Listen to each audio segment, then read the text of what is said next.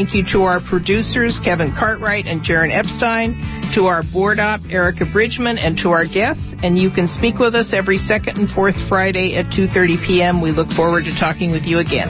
Bye-bye.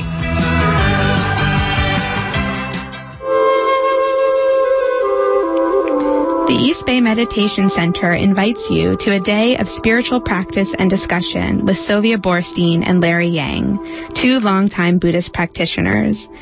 This event benefits EBMC, a diverse community sharing wisdom teachings and social engagement. Our programs include evening and day long classes and weekly sitting groups. All regular programs are offered on a gift economics basis. This event with Larry Yang and Sylvia Boorstein is on Sunday, January 23rd from 10 a.m. to 4 p.m.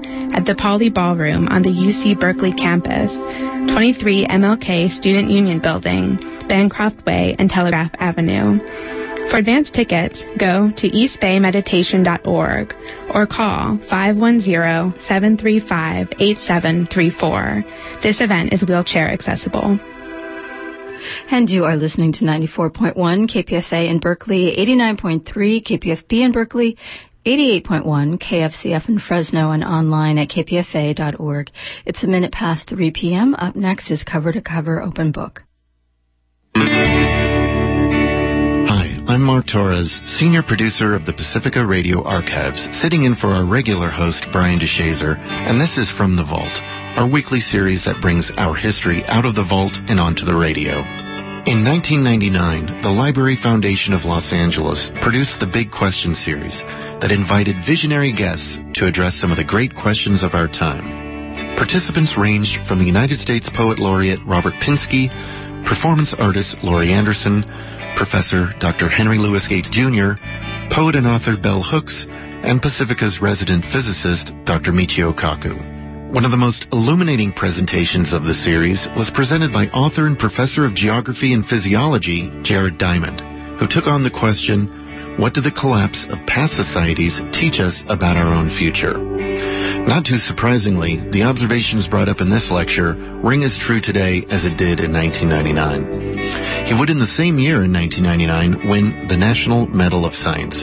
Jared Diamond would go on to use the material he presented in this lecture in his 2005 book Collapse, How Societies Choose to Fail or Succeed.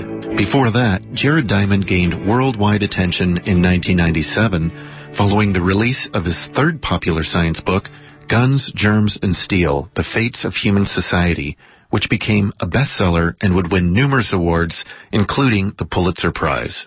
This lecture was originally broadcast in the Pacifica Radio Archive series Voices of Pacifica and is now rebroadcast for the first time here on From the Vault.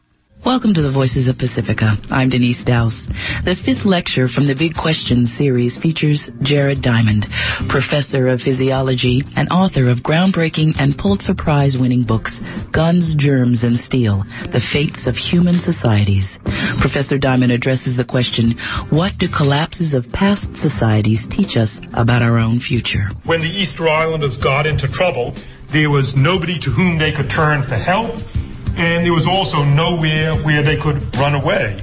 In the same way that today, if we on Earth get into severe trouble, there's no other place in the galaxy to which we can run away, and there are no other beings out there in the galaxy who can come help us.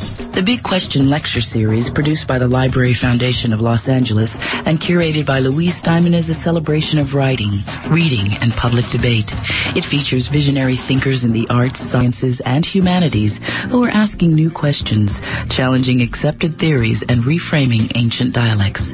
Jared Diamond began his scientific career in physiology and expanded into evolutionary biology and biogeography. In the following speech, Professor Diamond cites the mysterious Easter Island Society, among others, as examples of collapsed societies that can teach us about our future. What I'm going to talk about is a romantic mystery that began to fascinate me when I was a teenager and that probably has fascinated most of you for a long time, uh, namely the mystery about the causes of collapses of past civilizations. And just to set the background, I'll show monuments of two collapsed civilizations.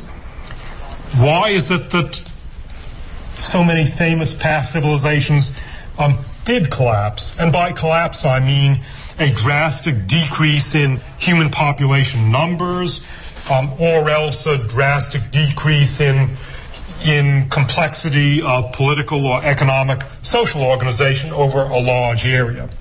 Well, the subject is a romantic mystery, but of course it's more than that because some of these past societies collapsed for what we now appre- appreciate are environmental reasons.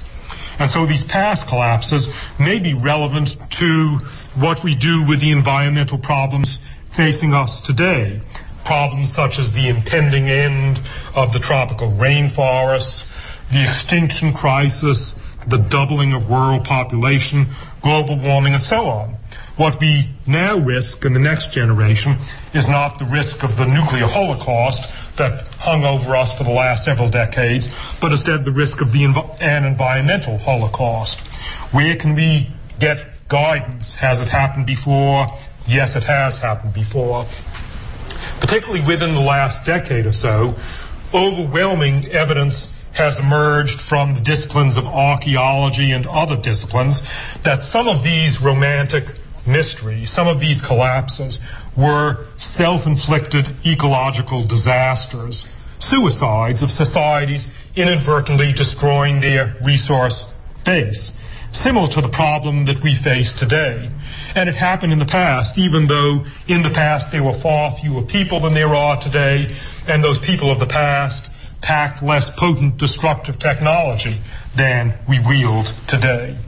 The examples include the collapse of Fertile Crescent civilizations, the collapse of Mycenaean Greece, the collapse of the Western Roman Empire, of the Polynesian society on Easter Island, the fall of classic lowland Maya civilization, of Angkor Wat, and of the Anasazi in the U.S. Southwest. But this turns out to be a complicated problem. It's, of course, not the case that all societies are doomed to collapse. There are parts of the world where societies have lasted for thousands of years without any signs of collapse. For example, in Japan and Java and Tonga. And there are other areas where societies have collapsed. How do we explain the difference? There are fragile environments and there are robust environments. It's often difficult to distinguish a self-inflicted environmental disaster from a collapse of society resulting from external climate changes. For example, in our southwest, there's been a long-standing argument whether the end of the Anasazi was because of a climate change or what they were doing themselves. And also, collapses that were ultimately for environmental reasons can be masked by conquest by neighbors. That's to say, an environmentally weakened society um, can get so weak to the point where it's then conquered by neighbors. And so you're not sure whether the fundamental cause of the collapse was those barbarians walking in, as at the time of the fall of the Western Roman Empire, or was simply the barbarians taking advantage of a society that had already been weakened for reasons of ecological suicide. And then finally, collapses in fragile environments can affect societies in more robust environments. Those are some of the reasons why this problem, this fascinating and important problem, is also a complicated one. And therefore, this afternoon, I'm going to proceed with you stepwise. We'll first consider collapses of societies on remote islands where there are no problems of neighbors walking in to confound the interpretation. And then we'll go to some isolated continental societies where again the confounding issues of neighbors are not acute, and then finally we'll get to societies embedded in the continents. All this may sound depressing at this point. You may wonder, why on earth did I come in here on a beautiful Sunday afternoon to hear about this awful stuff about how societies collapsed? But I want to assure you this talk is not going to be a downer. It will be a medium upper, because at the end I will conclude with some upbeat messages, empowering messages about what you can actually do all about it. So my first example then is going to be about what was really one of the most isolated societies in the world people living in a moderately fragile environment, namely the Polynesian Society on Easter Island, the most remote habitable scrap of land in the world. Easter Island, the furthest eastern outpost of Polynesia, lies about 2,000 miles west of South America and nearly thousand miles from the nearest inhabited Polynesian island, so it's really isolated. And Easter Island receives 40 inches of rain per year. It's wetter than Los Angeles, but still dry enough to be fragile. Well, there has been a famous romantic mystery about these giant statues of Easter Island.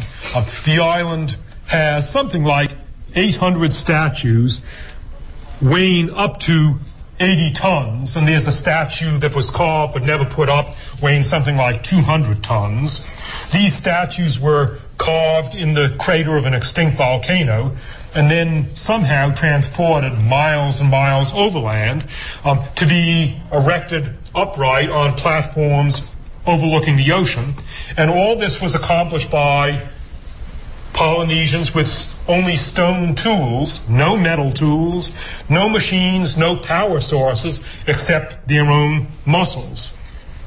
For a long time, it's been a mystery then how on earth did they transport these statues? How on earth, if you have only your own muscles, you get something weighing 60 pounds, 60 tons into a vertical position? And why did they do it? Well, when Easter Island was quotes discovered, unquotes, by Europeans in 1722, the Polynesians of Easter Island were in the process of pulling down their own statues that they had erected at so much effort.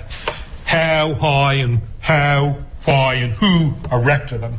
This is a romantic mystery that has engaged Thor Heyerdahl and really many other thinkers.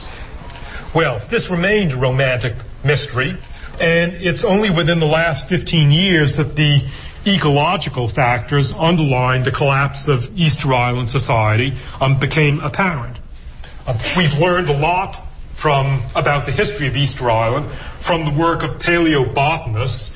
Those those are botanists who figure out what plants were growing in an area in the remote past by by looking at pollen, ancient layers of pollen that you can date, and the Crater Lake and the volcano of Easter Island. This lake, mud settles down in the lake, and the mud that's deepest is mud that settled down longest to go. So if you go down with a core and lift out a core of mud, and then identify pollen grains in the mud, the pollen grains far down are pollen that fell in the remote past, and then the pollen in the mud on top is pollen that fell most recently. And then you can date the mud layers by radiocarbon. So in that way, paleobotanists have been able to figure out what was growing on Easter Island not only in the last century, which you know, but 10,000 years ago, 20,000 years ago, 1,500 years ago, and 700 years ago. And also a lot of insight has come into our understanding of Easter Island from the work of archaeologists looking at human habitation sites on Easter Island. Well, those slides that I showed you, uh, what you saw in those slides was Easter Island as it looks today, which is basically a treeless wasteland, a dry grassland with no native tree species whatsoever. There is no native tree species on Easter Island, or at least surviving on Easter Island. It's a barren island. It's the last place that you would have expected a great civilization to arise. It doesn't even have any native land birds um, on it. Biologically, it's perhaps the poorest island in the Pacific. How on earth did a great civilization rise there, and what do they do to nourish themselves? Well, the discoveries of paleobotanists from these cores in the volcanic crater lake have been an eye opener. It turns out that 10,000 years ago, Easter Island, it was not a barren um, grassland. It was covered by a subtropical forest in which was growing the largest palm tree in the world, a gigantic palm tree, even bigger than the Chilean wine palm, the biggest palm tree today. This extinct palm tree of Easter Island had a trunk diameter of something like six or eight feet, and the and this subtropical forest on the island had gigantic dandelion dandelion trees 20 feet high. It was a really lush forest. And there were birds, there were land birds on the island. And because the island was remote and there were no mammalian predators on the island, it was a great place for nesting seabirds. There were something like 35 species of seabirds, petrels and terns and shearwaters that were nesting on Easter Island, identified by their bones, which archaeologists have discovered in the archaeological layers below the first layers of human habitation. The first signs of humans on Easter Island are about 500 AD. That's when Easter was settled by Polynesians coming from the, the west.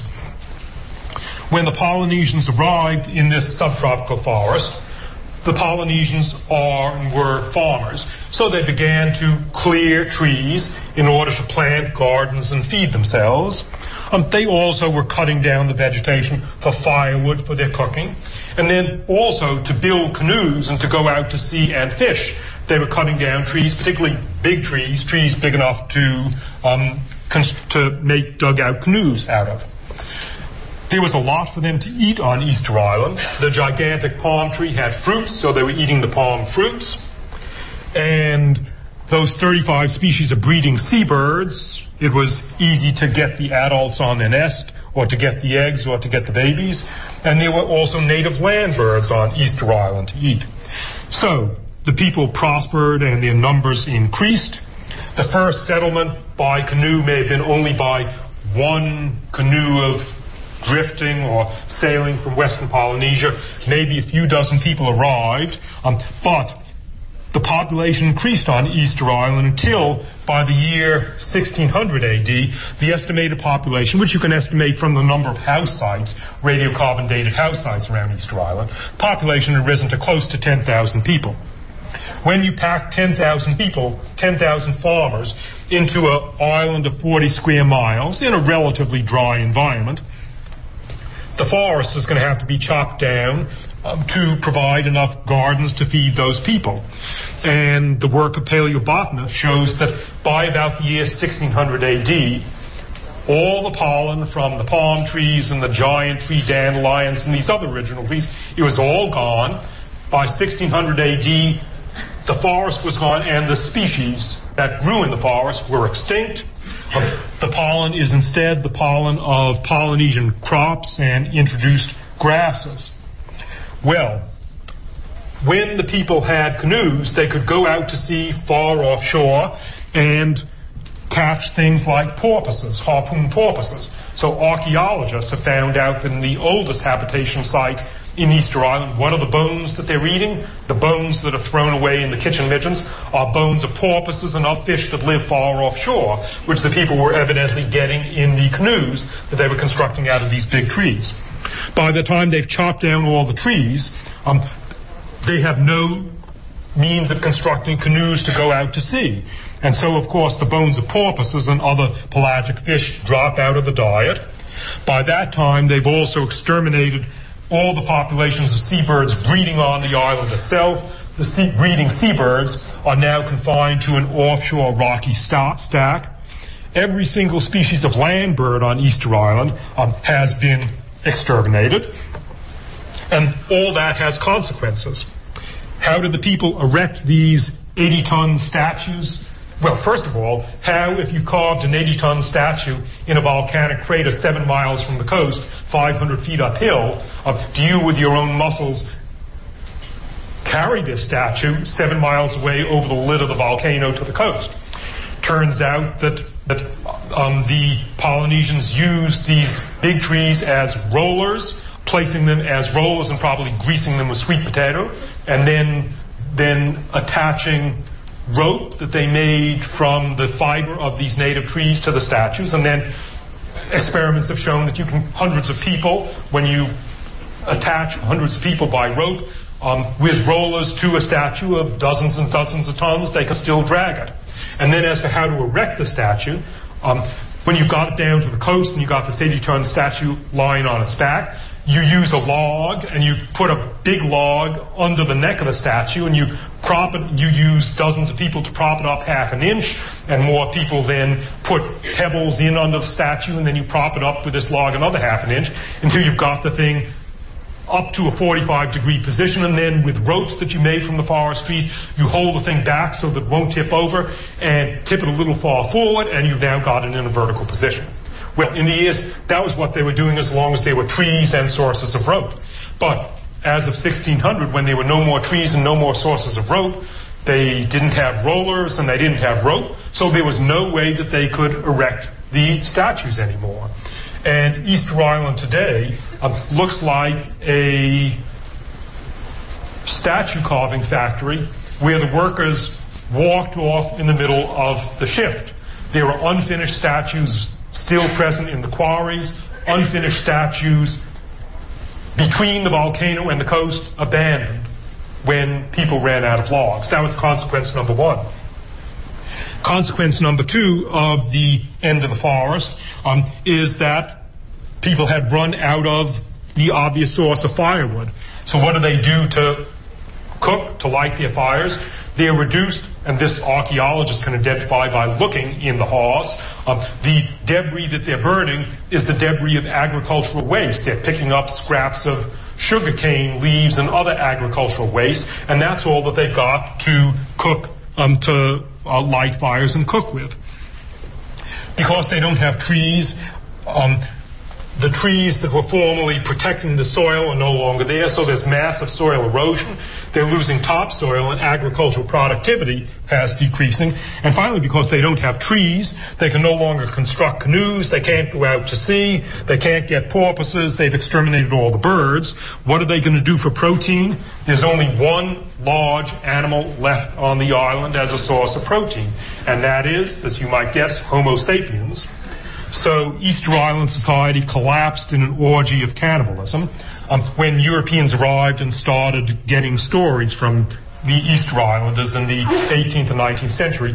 The worst insult that an Easter Islander could give to another Easter Islander, uh, if you wanted to make someone furious beyond control, uh, you said to the person, the flesh of your mother sticks between my teeth, meaning I have just eaten your mother. Well, that was the epidemic of cannibalism. And the former priest class that had controlled the island was replaced by a warrior class. Easter Island today, the ground of Easter Island is still covered by the spear points um, that are the legacies of the collapse period when Easter Island society collapsed in an epidemic of fighting. And the rival clans then pull down each other's statues until by the early part of the 19th century, all these 700 statues that had been carved and erected at such great effort had been pulled down and destroyed by the islanders themselves. With the decline in agricultural productivity and the end of large protein sources except for people, there was a population crash on Easter Island. The population declined from something like 10,000 people down to about 2,000 people, and this collapse was irreversible. With the forest gone, there was no possibility of rebuilding Easter Island society. A few years ago, I wrote an article for Discover magazine on the collapse of Easter Island society, and of all the articles that I've written for Discover, um, that was the one I think that engaged people the most. And I think you can understand why. People were grabbed by Easter Island in the middle of the Pacific Ocean as a metaphor for planet Earth today. Easter is really isolated in the ocean. When the Easter Islanders got into trouble, there was nobody to whom they could turn for help, and there was also nowhere where they could run away. In the same way that today, um, if we on Earth get into severe trouble, um, there's no other place in the galaxy to which we can run away, and there are no other beings out there in the galaxy who can come help us. I often ask myself, and people ask me the, this question, what do you think the Easter Islanders were saying when they cut down the last palm tree? When, when the forest was almost all gone and one palm tree was there and they cut it down. Didn't they know what they were doing? What did they say when they cut down the last palm tree? And I can only imagine. My guess is that the Easter Islanders then say things pretty similar to what you hear today. Jobs or trees, what do you care about? Us loggers and our children or trees? They probably said, these trees are our private property. Leave it to the private sector. Get big government off our backs. The chief should have no say in this. Or they might say, you're predicting an environmental disaster, but your environmental models are untested. We need more research. Let's not act hastily. Or perhaps they said, technology will solve all our problems in the future just as it has in the past. We are making better and better stone tools. We don't need trees. I'm just I, I would guess that those things were said on Easter Island as they chopped down the last pa- pa- palm tree, uh, just as they're said in Northern California as the loggers work on chopping down the, the big redwoods. So, there we have a collapse of a really isol- of the most isolated society in the world, Easter Island, an irreversible collapse. The society survived, but with a drastic decrease in numbers and a collapse of political and social organization. Thank you. You've been listening to a lecture by Professor of Physiology and author Jared Diamond. The following are excerpts from Jared Diamond's audience discussion. Yes, right there. Some societies uh, are relatively good at managing their resources over a long period of time. Let's hear more about them. Sure. Some of the societies that have been successful, um, I'll give you two examples of, of local village societies and then two examples of state societies places where there has been no ecological collapse, although you might have expected one, are in the highlands of New Guinea. New Guineans have been practicing intensive agriculture for up to 7,000 years and really intensive agriculture for 1,000 years. In the, dense, in the densely populated valleys of central New Guinea, all of the forest has been knocked down, chopped down. Why did New Guineans not drive themselves to a point of extinction? Because at the village level they developed sustainable forestry based on casuarina trees, so that every village in the New Guinea highlands has its own casuarina grove that provides its firewood and its construction timber. Similarly, the Polynesian island of Tikopia, tiny island of, with only a few hundred people on it, settled for 1500 years, managed to avoid total deforestation on an Easter Island pattern by a micromanagement of the whole island. Two examples of state societies that successfully solved their solved at least their forestry problems.